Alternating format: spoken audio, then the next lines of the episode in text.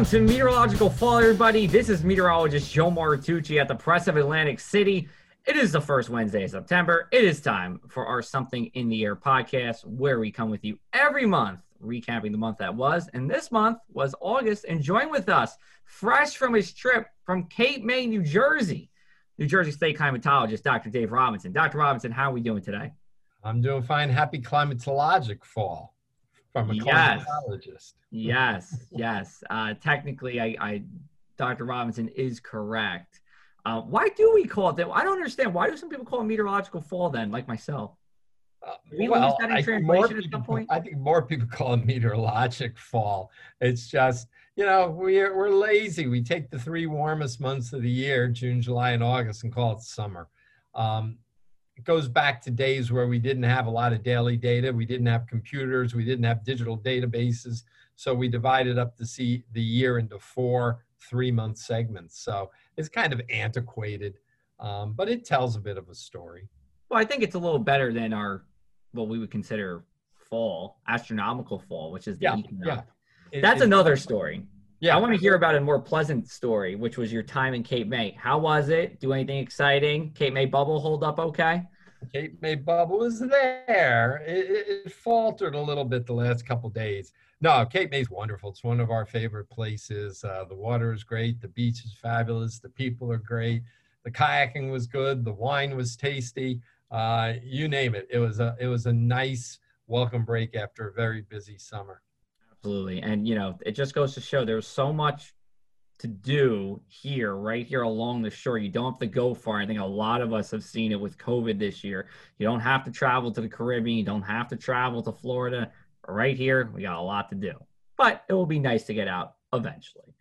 All right, so let's talk about the month of August and the way I saw it, and we'll get into numbers. It was fairly tame with one major exception uh, and that would be Isaias that came through uh, the first Tuesday in August. Um, do you agree with that sentiment, or is there something else maybe we should be talking about? And we will. We'll talk about temperatures and precipitation a little bit.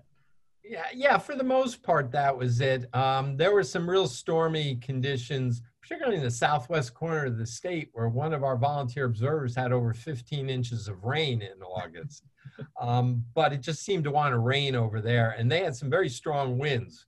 We had gusts over 80 miles an hour at one of our stations in Upper Deerfield. Mm-hmm. Uh, but over in southeast corner of New Jersey, it was it was mostly a tropical storm, and then the, your hit and miss thunderstorms that came along, Right. and and it was warm. It was one of the warmer Augusts on record, but that's it's like a broken record. So there's Yeah. there's nothing new about that. It's nothing new. We came off our record hottest July, our record hottest month in recorded history, which goes back to the late 1800s. But let, us talk about Isaias. So, you know, when we were here with you last month, it was just the day after. So we were still picking up the pieces. But, you know, I think people are still cleaning up trees and branches from their property. I mean, I see it when I'm t- going to the parkway, you know, right around the bend, there's still a fallen tree that no one has taken down yet. But, you know, the storm, to recap for everybody, the, the track of the storm actually did stay to our west, and we were on the northeastern side, which usually brings your worst conditions. And that we had. We had sustained winds up to 58 uh, miles an hour. That was in Fortescue. That's tropical storm strength, definitely. We had two tornadoes, one in Marmora. Uh, that one fairly significant for South Jersey standards. Um, a few of the mobile home parks uh, were destroyed pretty good, and we both saw on a lighter note in the Parkway, right by mile marker 24, you can see the trees down. But then we also had another one in Ship Bottom. So just kind of tell us, you know, where this stacks up in in history. Um, you know, it wasn't a Sandy, obviously, but it wasn't a Fay either, which happened again, you know, in July. So this is our second tropical system that we Yeah. had for a month. Yeah, I mean, Fay was well behaved. It was just a lot of rain, but not too much rain and much needed rain. um, not much wind. Uh, had no storm surge, which was uh, was welcome. Tide, tides were a little high. Uh, along the coast, not much rain at all. Up the Delaware Valley, um, there was three, six plus inches of rain in some areas. And then they got hit three days later over in Gloucester County by another three inches of rain. And that was enough to break a few small dams over in the southwest corner. Um, but over in the Atlantic City area, it was the wind uh, and, and those rogue tornadoes that came out of the storm that were the strongest since Sandy. Uh, then you look back to the derecho. Um, you look at the strong winds five years ago in, in a very strong thunderstorm complex mm-hmm. when I was in Cape May, as a matter of fact. What do you know? Um, it was the wind. It, it was the power outages. Um, there were some injuries reported, although I have not heard of any deaths in New Jersey directly attributable to the storm, which is just wonderful. Um, but yeah, quite a bit of damage, a lot of, lot of trees down. You have to remember Sandy had stronger winds from about the expressway up to the north, but many of the leaves were off the trees. Here we were in full foliage with very strong winds, uh, and those winds grab the, the leaves grab the wind like a sail, and they can really help to topple um, topple the trees. Yeah, and not only that, but we had a lot of trees along the shore that were that turned brown or even fell off. I did a piece on this. There was the salt burn, um, which actually was with another uh, Rutgers professor that I spoke with, and um, just when you have 12 hours of salt air just blowing onto onto shore, and it's not you know five 10 mile an hour salt air. I mean, we were getting up there, you know, 30, 40, and like I said, even 58 miles an hour in Fortescue. You know, it, it what it does is it removes that waxy substance off the leaves, and and actually in turn with that, in addition to the salt air getting to the soil, reduces the water pressure in the tree, which ultimately starves the tree. So it was uh, interesting, and um, I believe What's that? You sound like a botanist. I'm impressed. I've learned a lot. It was Professor uh, Jason Grabosky. I hope yeah. I'm not butchering that. Yes. Nope. Uh, he uh, he taught me a lot. So I'm just being a good journalist, just regurgitating what I heard.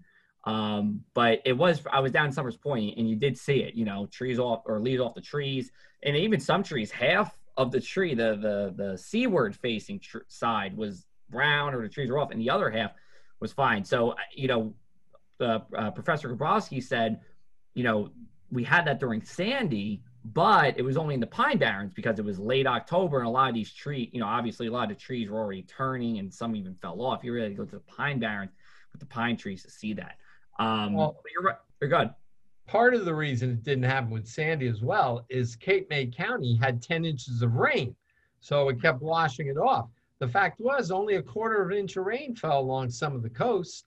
Um. Same thing happened on Long Island. And I witnessed the same thing back in the early 90s when Hurricane Bob came up into southern New England. I was on Cape Cod and we only had about a quarter inch of rain and 80 mile an hour, 90 mile an hour winds. And within the next couple of days, just brown. Oh my God. All right. So you have seen that before. This wasn't your uh, first rodeo with this. Nope. You know, it, it's interesting because usually what you know, if you talk to some OEM, and you know, I'll try to say it too, is you know, usually when you're talking about a hurricane here along the coast, you're always dealing with the storm surge. That's the most impactful part, and it can cause a lot of fatalities. Wind is like the, the I'll say the sexy word to use because that's how we categorize our storms, but we don't always try to focus on that. I try not to focus on it, but this was you know unique and not that I've been working forever, but in my illustrious seven year working career, um, have not really talked about a tropical system that you're really talking about the winds and that is the main threat even more than the storm surge you know is that just and just putting it from like the storms that we usually see in new jersey i'm going to imagine but you can confirm that that's pretty rare that we're talking about the winds as a main impact from some kind of tropical system yeah, it, it's pretty rare. And, and again, as you mentioned, it has to do with the fact that the storm track was up through eastern Pennsylvania, maybe just touched northwest Jersey. And that put uh, most of New Jersey on, all of New Jersey on the right side of the storm, yeah. not the correct side, the right side of the yeah. storm, which generally is the east side. Now with Sandy, the right side of the storm was central Jersey and North Jersey because the storm came in perpendicular to the coast. And the right side tends to be the windy side, the left side tends to be the wet one. And that's why South Jersey got the rain with Sandy. Um, the last time, the one that really sticks in my memory bank was Tropical Storm David in 1979. The first year they started naming the storms with male names. Ah, David came along. there you go. Up through Susquehanna Valley. Basically, I can't remember the exact track, but it put Jersey on the right side of the storm. And I hadn't seen, uh, I, I lived up in Bergen County at the time. I hadn't seen such tree damage in my life, essentially, uh, up in that area from the winds on the east side of David in 1979. 1979. Um, yeah, You remember that, right? I was I was negative a couple of years old at that point in time. Yes, I was uh, definitely not alive. I, I don't think uh, my parents were thinking too much about me yet either in 1979. But that's okay. That's why you are my meteorological father because you are the wise one here. I am just trying to learn. Um, uh, what else can we say about Isaias? I mean, if if there was a lot of tornadoes with it, we talked about them both. Um, you know, let's talk about one thing here, and you and I have talked about it a couple times. But we recorded actually 109 mile an hour wind gust just west of Ship Bottom uh, from the storm, and that was actually in the middle of that tornado that crossed over the 72 bridge. Um, I haven't really gotten a good word from the National Weather Service about whether, you know, I, I don't think it's it's not included in the Isaias winds, but it could be a state record, is what you were saying. So I'll, I'll let you talk about that. Yeah, it, it's up there with some gusts in Newark at a storm in, uh, what was it 19, uh, 1950, I think. Yeah, November of 1950. Um, it appears legitimate. Uh, I'm I'm knowledgeable of the instrument and the and the company that measures winds along the coastal U.S. for insurance companies and such. Um, they have a good good setup, and, and it seems like that station was in the right or wrong place at the right or wrong time.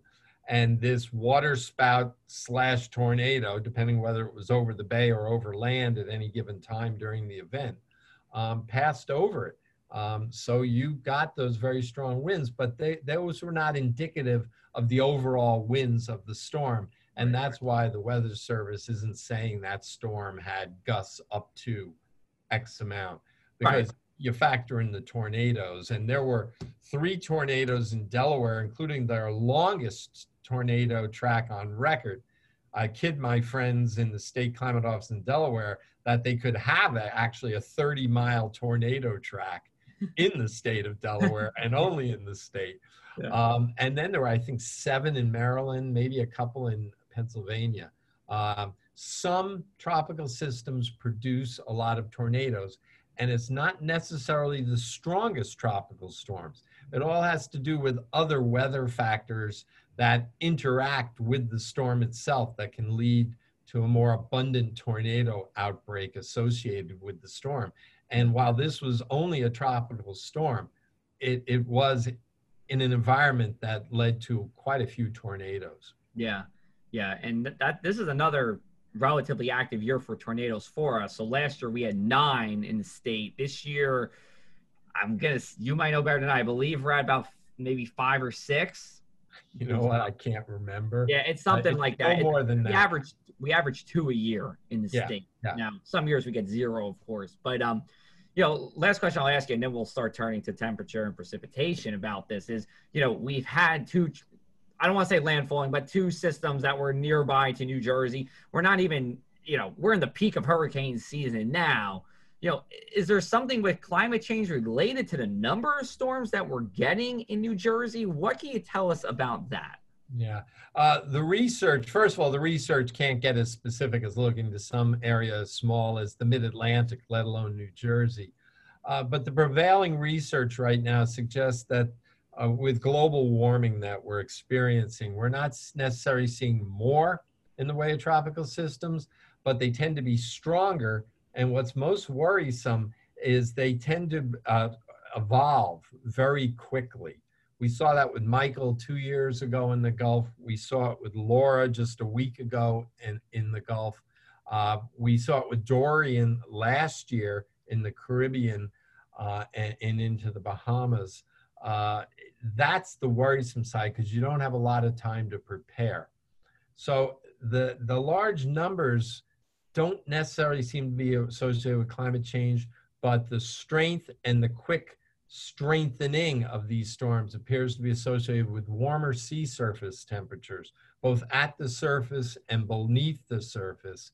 And, and that really helps these storms fire up and, and become quite strong. And that's what the models suggest the future holds. Mm-hmm. Got it. So not necessarily more storms, but potentially more stronger storms uh, that okay. have come here.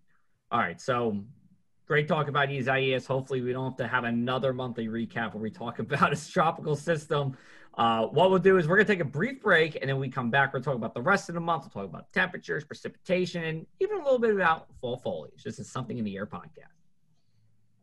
And we're back, everybody. This is Something in the Air podcast. He is New Jersey State climatologist Dr. Dave Robinson, located right at Rutgers University. I'm meteorologist Joe Martucci. I went to Rutgers University at one point in time, got a degree in meteorology, and even interned with them.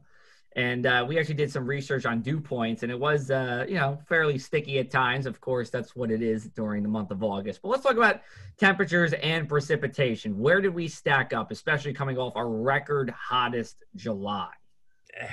it was warm again. Uh, temperatures in South Jersey specifically and North Jersey uh, and New Jersey as a whole ranked as the fifth warmest August. And that goes back to 1895, 126 years. Yeah. So we had the fifth warmest August, we had the warmest July, we had the 10th warmest June. So we, we, we just had a lot of warmth all summer long. Um, it was most noticeable in the low temperatures. Um, we just didn't get cool at night because the air was moist. Yeah. Um, and, and, it, and, and the waters are warm. And that just contributes to keeping the temperatures elevated at night. I, I can't think of a record high temperature we broke for any given day. Uh, again, you've heard me say this since we started this podcast uh, journey. Yeah. It's the persistence. It's the persistence of the warmth that just goes on and on and on. And, and, and with that, records for longevity get set, but not necessarily for extreme torrid heat. Yeah.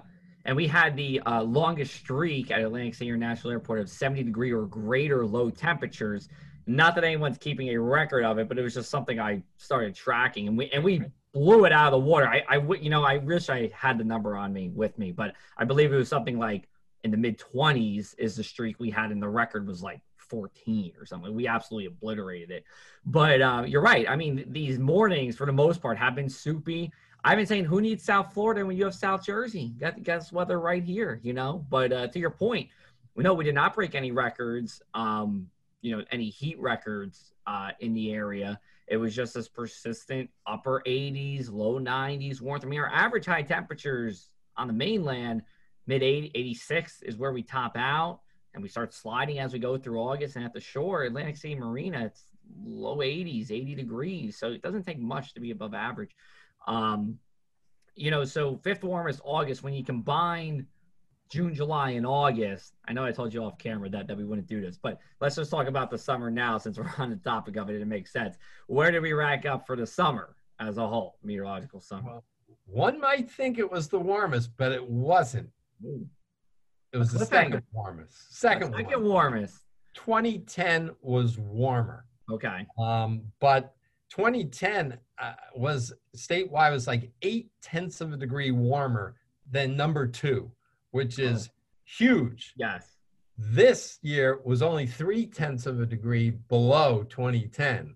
So we were closer to 2010 than we were to third place. Right, right. Um, so, but we, we didn't get there. We didn't get there in part because June wasn't quite, quite as warm um, as a record breaking June in 2010. But July eclipsed what we found in 2010. But we're so we're almost splitting hairs there. But the fact is, for average temperature, 2010 still rules. But for average minimum temperature, this year was number one. Ah. This is yeah, it felt like it. Our ACs. I actually have a phone call I'm making with AC Electric because I'm not even kidding. My electric bill has been higher than it's ever been before for late July into late August, and I I just want to double check everything's all right. But yeah, a lot of running of the air conditioner, really warm nights that we've had here. And um, uh, is that, let me just specify, is that for the whole state of New Jersey or is that just for our area down here? Both. For both. Both Okay. South Jersey and the state. And you have to remember the closer you get to the coast, the more difficult it is to cool it down at night. And that's why you had that run of 70 degree warmth. Yeah. And along the coast, even more so. Mhm. Um, if you get into the Pinelands, if you get into North Jersey inland, you could open a window many a night, even if it falls into the upper 60s. It was more the humidity that got you there. Yeah. Um, but uh, yeah, un- un- uncomfortable in terms of that sleeping weather. But again, we didn't set nearly get close to records for average high temperature. We were, yeah, maybe rank, I think we ranked statewide 17th uh, for high temperatures. Uh, it, it's we, we just didn't have those 100 degree days that we can have occasionally Yeah. uh, during some summers. Right, right.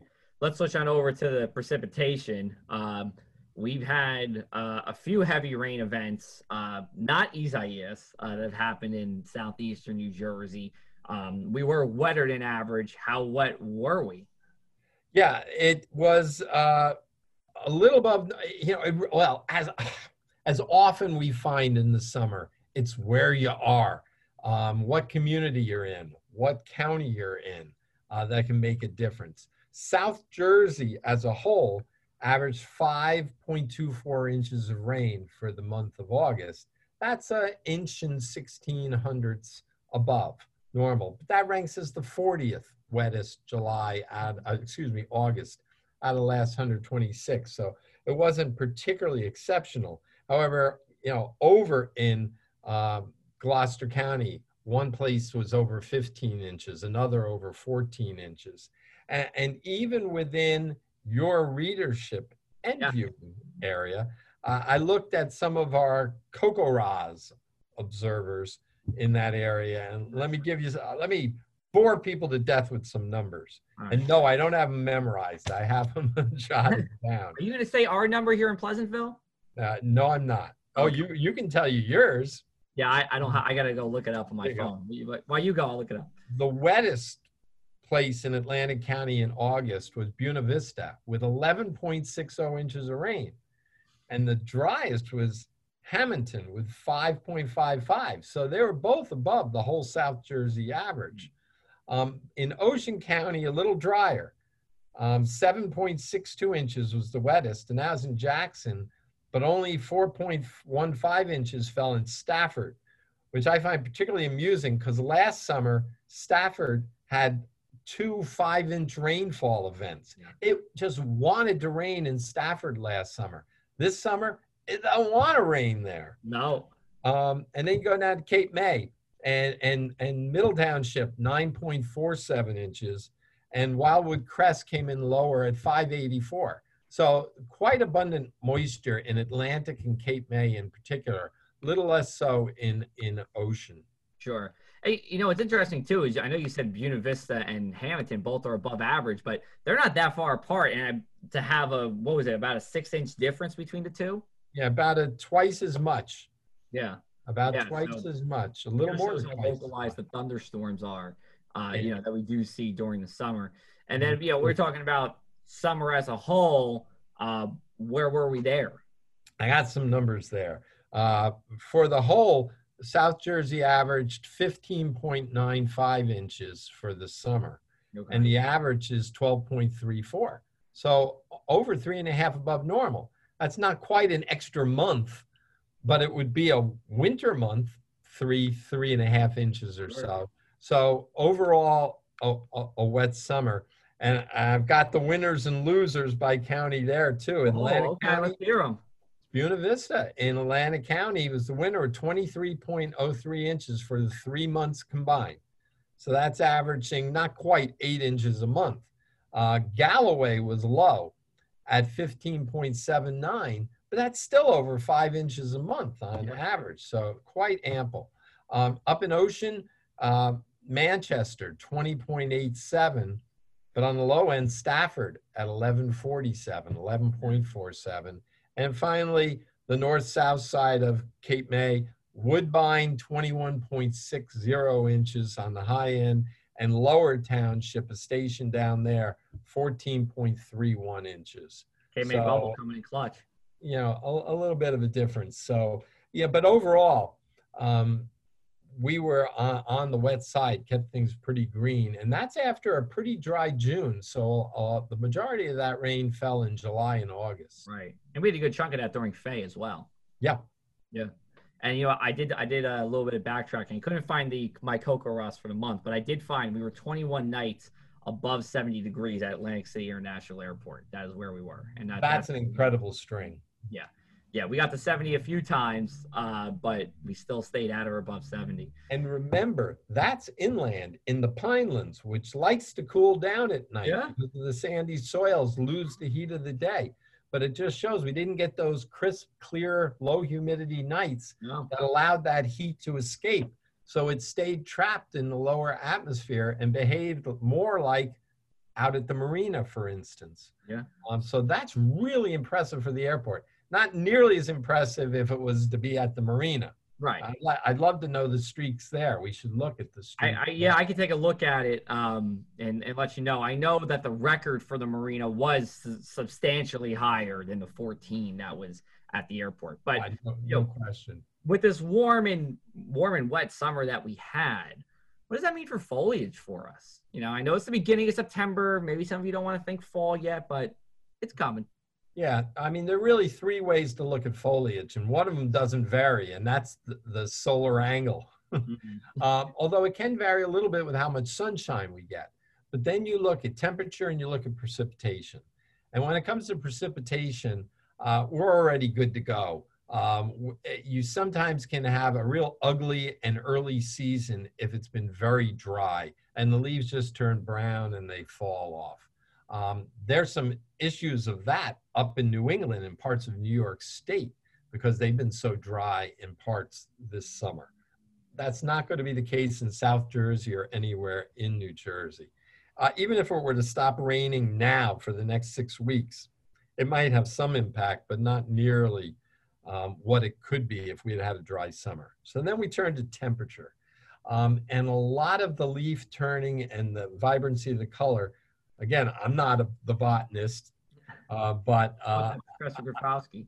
Yeah, right. I understand it has to do with cool nights help the trees shut down, and with that, um, the chlorophyll disappears and the leaves can turn turn color. But you need those cooler nights, and that would be my only concern. Is we've had so it's not that we've had so few cool nights already, but we're in this era where we're not getting a lot of cool nights in the fall and, and that could have some impact on the vibrancy. But put it all together, I think it's going to be a pretty good season. Good, yeah, and I believe um, I think it was maybe last year was a good season as well. Maybe yeah, was, yeah last year was pretty good.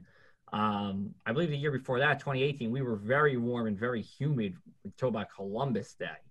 Um, and we didn't really get any of those cool nights in September and really again through Columbus Day. So we'll say fingers crossed. We'll hope because uh, that'll drive uh, you know more people around. You want to promote as many people as we can to do so safely and tour around New Jersey. We have some good full foliage spots in the state. You know, New England's great, uh, but if we can stay here in Jersey, you know, it's just another reason why we have it all here in the great Garden State Absolutely. of New Jersey. All right.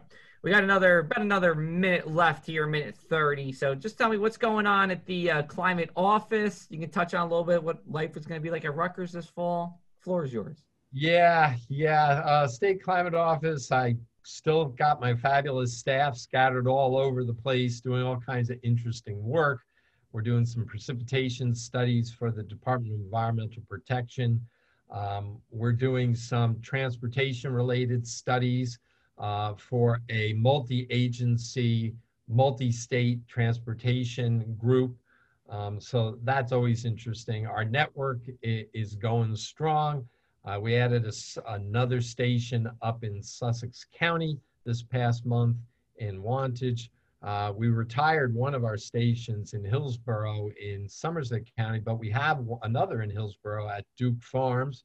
So that's doing fine um, you know, we're just we're just busy, and, and that's all great. But I'd love to see my colleagues a little more often. And then here at Rutgers, I sneak into the office a couple days a week because it's so quiet and I live so close. I've been here the last two days for the first two consecutive days since March, mm-hmm. and I've probably talked. I haven't talked to anyone today, and I've been here seven hours already. Just me. Uh, and yesterday, I saw my IT person who helped me with the problem I was having with the new Zoom software that Rutgers had gotten because I want to use that for my two classes, one of which began yesterday, um, excuse me, on, uh, yeah, began yesterday, and the other that begins uh, tomorrow. So it's very strange. It, it's, and it's sad for the students. Um, I met with 20 freshman students in a class yesterday. That was their first Rutgers class, yeah. and they had to have it virtually. Yeah. Um, we're talking to each other. We're all seeing each other, introducing ourselves. So we'll be all right. Um, but it, it, it's kind of sad. I, I, feel for the students. Yeah. Yeah, I'm with you. I mean, and I think you kind of nailed it on the head. I mean, for a lot of people, they're ending their high school career the same way they're starting it with their college career, you know, on Zoom. Nothing's changing for a lot of them. And I remember when I was a freshman at Rutgers, Rutgers is a big, big place. And there's a lot of bus lines to navigate around. And you know, it's a little bit of death by trial by fire in the beginning, but it's all worth it. And I, I, even though I had some embarrassing moments in the beginning trying to find myself around, you know, by about November, no big deal. You know where you're going. So I always say the best, best thing about being a, a, a sophomore is that you're no longer a freshman. Yes. You've kind of gotten used to it. And, you know, but they're going to have to come get used to it a little later and a little different pace but it's important to have these freshman seminars because they'll get to know a faculty member.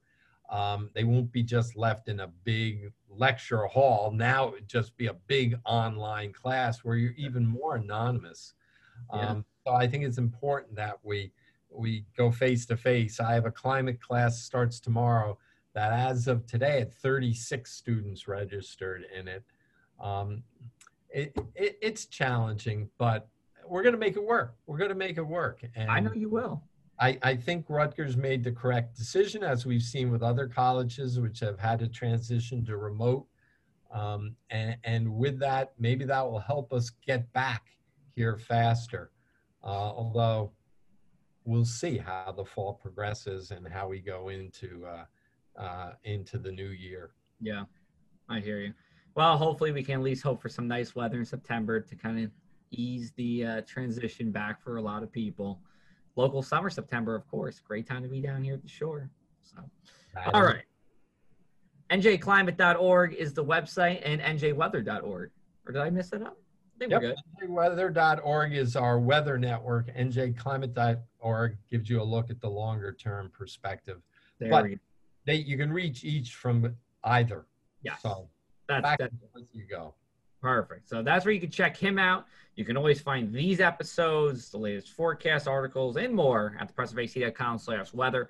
We'll be back with you in the middle of September um, to be determined for what it's going to be and who we're going to interview. I have something in mind, but I just have to confirm it. And I think it'll be a pretty fun one if we can do that. So we'll be back with you, Dr. Robinson, at the beginning of October. Hopefully, again, no tropical storms we can talk about. We'll have a nice, easy month time will tell. Until then, take care, everybody. Stay safe, and we'll be back with you soon. This is something in the air.